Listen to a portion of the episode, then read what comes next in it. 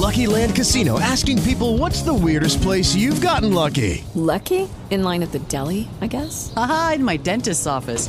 More than once, actually. Do I have to say? Yes, you do. In the car before my kids' PTA meeting. Really? Yes. Excuse me, what's the weirdest place you've gotten lucky? I never win and tell. Well, there you have it. You can get lucky anywhere playing at LuckyLandSlots.com. Play for free right now. Are you feeling lucky? No purchase necessary. Void where prohibited by law. 18 plus. Terms and conditions apply. See website for details. With Lucky Land slots, you can get lucky just about anywhere. Dearly beloved, we are gathered here today to. Has anyone seen the bride and groom? Sorry, sorry, we're here. We were getting lucky in the limo and we lost track of time. No, Lucky Land Casino, with cash prizes that add up quicker than a guest registry. In that case, I pronounce you lucky. Play for free at LuckyLandSlots.com. Daily bonuses are waiting. No purchase necessary. Void where prohibited by law. 18 plus. Terms and conditions apply. See website for details. Buenos días. Hoy es jueves 24 de febrero 2022 y esto es Acento a Diario, un podcast de acento.com.do. Resumen editorial. En una carta dirigida al presidente de la Cámara de Diputados, Alfredo Pacheco, el vicepresidente ejecutivo de la Fundación Institucionalidad y Justicia, Servio Tulio Castaños Guzmán, coloca como prioridad de la agenda legislativa la cuestión de la seguridad ciudadana y la modificación de la ley orgánica del Ministerio de Interior y Policía. Respaldamos la decisión de Finjus de privilegiar la cuestión de la seguridad ciudadana y, en consecuencia, la reforma de la Policía Nacional.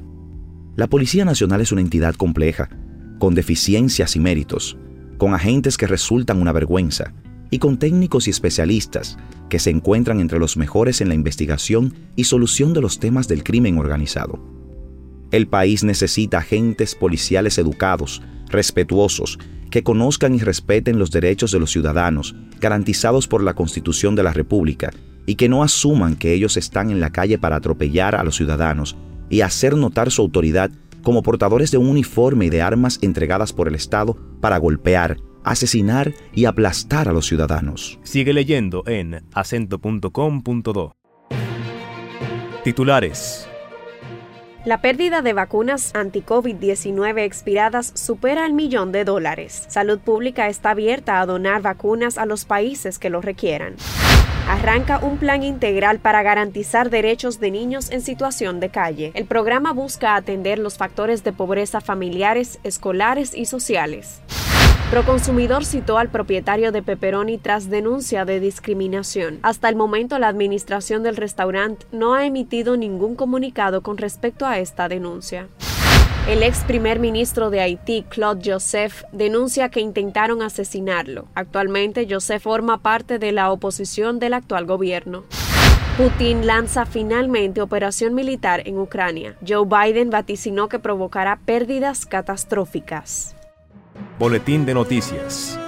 El Ministerio de Salud Pública informó este miércoles que más de 300.000 vacunas expiraron y tuvieron que ser desechadas. De acuerdo con el ministerio, la mayoría de estas vacunas corresponden a la AstraZeneca, compradas por el país en octubre de 2020 a un precio de 4 dólares por unidad. El vencimiento o desecho de este fármaco supone para el país una pérdida de 1.416.960 dólares, que calculado por 58.47 tasa del dólar para esta fecha da un total de 82.835.481.6 pesos. Esto en caso de que las 354.240 vacunas fueran todas de esa misma farmacéutica. El Gabinete de Niñez, Adolescencia y el CONANI presentaron un piloto para la atención y seguimiento integral de niños y adolescentes en situación de calle con el objetivo de garantizarle a esta población vulnerable sus derechos fundamentales. El nuevo modelo de intervención comienza con una detección y continúa con un abordaje inicial del caso que implicará una evaluación psicosocial y legal. En ella se va a realizar un diagnóstico preliminar para la determinación del grado de vulnerabilidad y una valoración de las alternativas de y toma de medidas de protección de forma provisional. No habrá distinción con los niños inmigrantes, especialmente los haitianos. Proconsumidor citó al propietario y al administrador del restaurante Pepperoni tras la denuncia que hizo el doctor Inti Eusebio de que a su esposa no la dejaron entrar al restaurante por supuestamente tener trenzas. El fin de semana pasado el doctor hizo pública la denuncia en redes sociales donde explicó que el día 16 del mes en curso el restaurante puso trabas para dejar entrar a la joven por supuestamente llevar el cabello trenzado. Luego informó que tomaron la decisión de proceder legalmente contra el restaurante con el fin de que ninguna persona vuelva a pasar por la vergüenza que pasaron.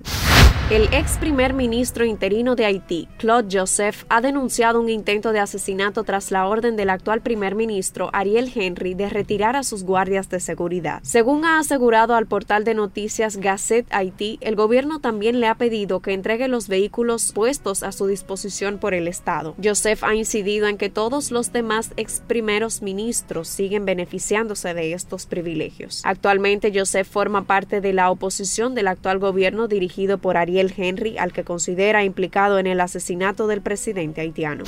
El presidente de Rusia, Vladimir Putin, anunció el comienzo de una operación militar en el este de Ucrania para proteger a las personas de supuestos abusos y del genocidio del gobierno ucraniano desde hace ocho años. Putin señaló que Rusia no planea la ocupación de territorios ucranianos, pero que apoya el derecho de los pueblos de Ucrania a la autodeterminación. Además, lanzó una advertencia a Occidente en su anuncio de la ofensiva militar en De inmediato, el presidente de Estados Unidos, Joe Biden, acusó al líder ruso de lanzar un ataque no provocado e injustificado contra Ucrania y de apostar por una guerra premeditada que provocará pérdidas catastróficas. Acabas de escuchar Acento a Diario, un podcast de acento.com.do.